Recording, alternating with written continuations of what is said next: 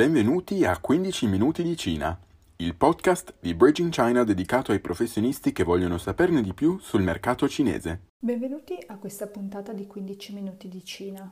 Io sono Hua Luen e io sono Tina. In vista di uno degli appuntamenti più importanti dell'e-commerce in Cina, lo Shopping Festival 11-11, anche conosciuto come Singles Day, che cade proprio l'11 novembre, parliamo oggi degli ultimi trend dell'e-commerce registrati in Cina – che si stanno sviluppando e che influenzeranno anche l'11-11. L'abbiamo detto molte volte, il mercato di e-commerce in Cina è il più grande al mondo. Con un tasso di crescita medio del 6%, si prevede che entro il 2025 le vendite su piattaforme di e-commerce cinesi raggiungono i 2 trilioni di dollari. Nonostante i rallentamenti causati dal Covid-19, in modo particolare dalla politica zero casi che continua ad ostacolare i trasporti all'interno del paese, il tasso di crescita dell'e-commerce rimane comunque importante. Nuove piattaforme di vendita e nuove dinamiche come il social commerce su Douyin, la versione nazionale di TikTok, sono diventati da tempo parte integrante della vita quotidiana dei consumatori cinesi che trascorrono quasi 5 ore al giorno su smartphone e tablet. Rimangono in contatto, pagano, fanno acquisti, prenotano viaggi e altro ancora con queste app popolari. Per curiosità, la media globale è di 3 ore al giorno sui dispositivi portatili. La Cina è pioniera nel mondo dell'e-commerce per offrire soluzioni tecnologiche di acquisto, di gestione dei clienti e di consegna all'avanguardia e oltre alle piattaforme più note come Taobao, Tmall e JD.com, questo si riscontra anche in altre piattaforme più emergenti come Kaola, player con focus su prodotti di fascia medio-alta di proprietà di Alibaba e Xiaohongshu.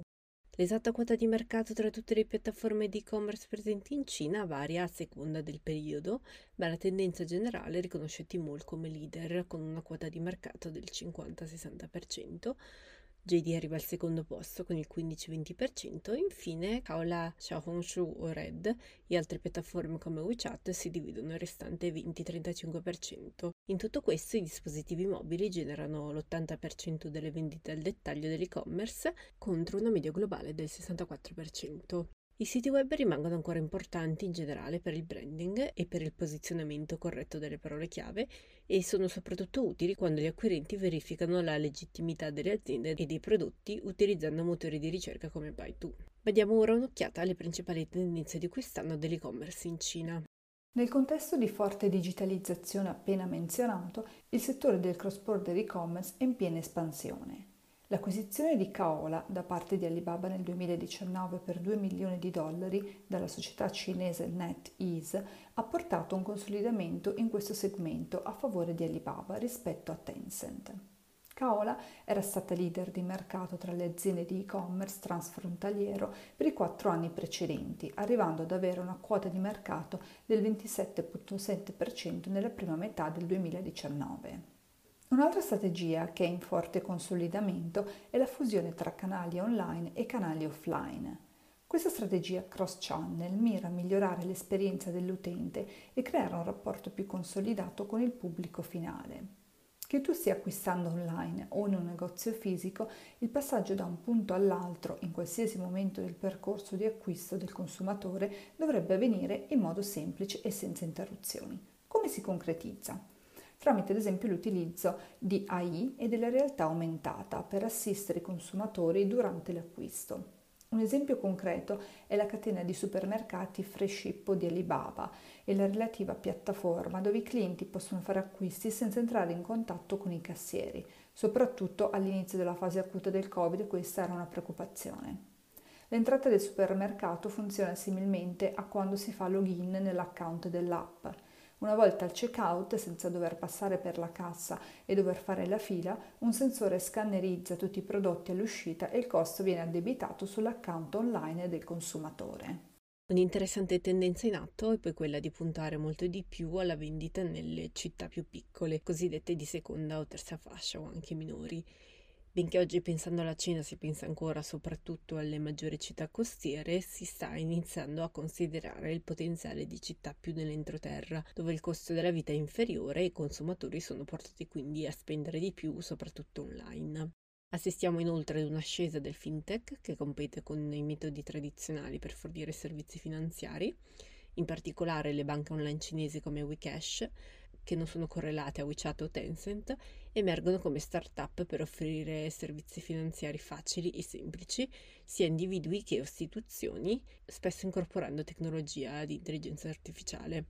L'uso delle criptovalute è poi un altro trend da tenere sott'occhio in quanto la Cina sta ora finalizzando i preparativi per il rilascio del suo DCP, Digital Currency Electronic Payment, che verrà distribuito tramite le banche statali rendendo le cripto completamente centralizzate. Potranno essere utilizzati per gli acquisti online non solamente in Cina, ma anche nei paesi della Belt and Road Initiative.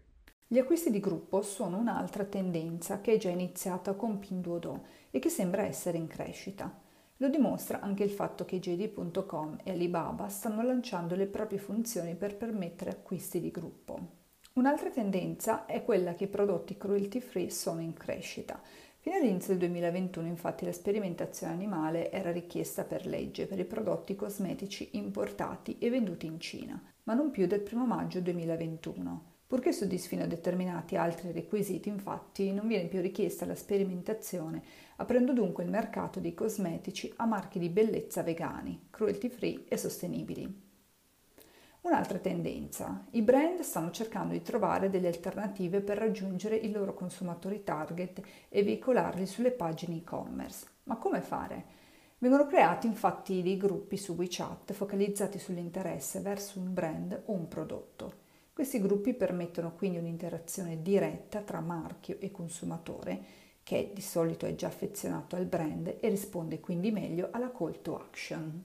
Nonostante dunque i rallentamenti causati dalla pandemia in vari settori, l'e-commerce non è stato intaccato come altri settori, anzi vi sono sempre nuove dinamiche che affiorano e la crescita sembra non avere un limite. Nessuno può immaginare infatti che i consumatori rinuncino volontariamente a tecnologia, innovazione e convenienza.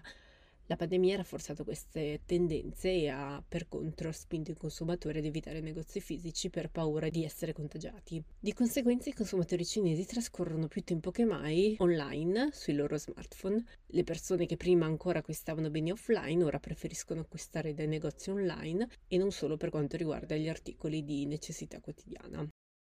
Questo è sicuramente un incentivo ancora maggiore per capire come sfruttare le piattaforme di e-commerce e quale migliore occasione che lo shopping festival più importante dell'anno, ovvero il Singles Day che giunge quest'anno alla sua quattordicesima edizione. Vediamo quali nuove strategie sta seguendo Alibaba per mantenere l'11-11, lo shopping festival principale in Cina e per espanderne l'influenza. I consumatori cinesi sono ora abituati a fare acquisti tramite Taobao Live la piattaforma di shopping in live streaming integrata nel mercato di e-commerce dell'Alibaba Group. Si prevede che l'evento del Singles Day di quest'anno attirerà infatti più acquirenti tramite il live streaming e questo grazie anche all'aumento del numero di KOL sulla piattaforma. Oltre 500.000 nuovi host si sono uniti a Taobao Live negli ultimi 12 mesi, inclusi key opinion leaders come Luo Yonghao, un imprenditore nel settore tecnologico che trasmetteva in streaming esclusivamente su Douyin. Chui Xue, a capo del Dipartimento dello Sviluppo Industriale di Taobao e Tmall, ha affermato che il live streaming è diventato un formato di narrazione per fornire informazioni sui prodotti. I consumatori si stanno abituando quindi al desiderio di un particolare prodotto attraverso la visualizzazione di contenuti sullo stesso prodotto. Un altro trend che si sta sviluppando è quello del passaggio a una strategia di abbonamento e fidelizzazione del marchio. Essendo il più grande rivenditore online della Cina, Alibaba sta trasformando la consumer awareness, cioè la consapevolezza del suo miliardo di consumatori, in consumer fidelity, cioè fidelizzazione dei clienti.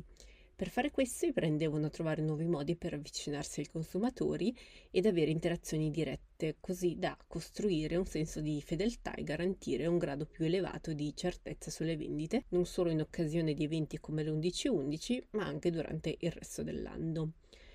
Durante il periodo di prevendita di quest'anno, dal 24 al 31 ottobre, i marchi su Tmall hanno guadagnato oltre 66 milioni di nuovi membri. Il 1 novembre, 82 marchi hanno superato i 100 milioni di yuan in vendite generate dai loro membri.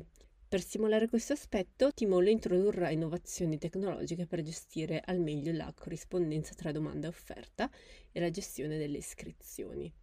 Nell'evento del Singles Day di quest'anno, Alibaba mira ad aiutare milioni di rivenditori ad attrarre e mantenere clienti attraverso i suoi programmi di membership. Infatti Alibaba si sta preparando da anni per i meccanismi di adesione alla fidelizzazione.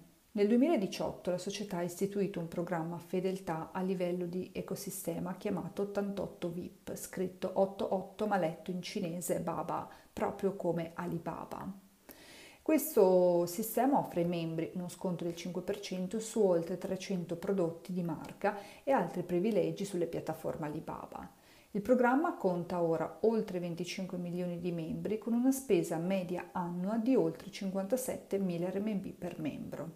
Uno dei primi settori che hanno beneficiato dei programmi di fidelizzazione degli iscritti è quello della cura degli animali domestici. I programmi di adesione possono attirare consumatori fedeli e coltivare potenziali consumatori, ha infatti affermato Claire Sun, Associate Marketing Director di Royal Canin, un marchio di alimenti per animali domestici con un milione di membri e una presenza decennale su Tmall. Ha aggiunto infatti che la società ritiene che lo sviluppo dei membri attraverso il marketing e altri mezzi sia importante per la crescita a lungo termine della loro attività.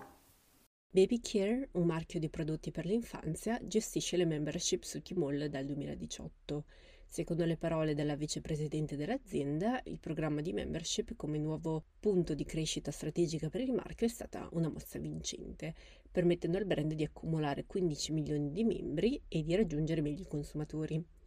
Lo sviluppo delle membership può essere quindi una buona strategia supportata dalla piattaforma di Alibaba e impostata dal brand in modo che si focalizzi ad esempio sulla misurazione della fedeltà, di una crescita di alta qualità, sull'individuazione degli investimenti più efficienti per la fidelizzazione dei clienti che generano profitti più elevati e infine su come integrare meglio le offerte offline e online. Per un mercato come quello cinese, che è ben sviluppato sotto il punto di vista delle vendite online, Alibaba sta utilizzando lo Shopping Festival annuale per gettare le basi per uno shopping online più resiliente che supporti i marchi nel garantire entrate più stabili attraverso programmi di abbonamento e acquisti ricorrenti. Da questo punto di vista, bloccati a casa dai molteplici lockdown e soprattutto impossibilitati nel viaggiare all'estero, i consumatori cinesi acquistano sempre più online prodotti stranieri di moda, accessori e bellezza. Questa tendenza continua ad andare forte nonostante le restrizioni Covid siano state revocate, probabilmente per la costante situazione di incertezza che la Cina si trova a vivere. Questo apre sicuramente delle opportunità per tutte quelle aziende che intendono importare nel mercato cinese. A valle di queste considerazioni sarà dunque interessante vedere i numeri del Singles Day di quest'anno e i trend registrati, così da comprendere meglio l'evoluzione di questo settore fondamentale per il mercato cinese. Per la nostra puntata di oggi è tutto, lasciateci un commento qui sotto per vostre considerazioni e per qualsiasi altra tematica legata al mercato cinese non dimenticate di iscrivervi al gruppo Facebook Vendere in Cina. Alla prossima puntata, Zaijian! Zaijian!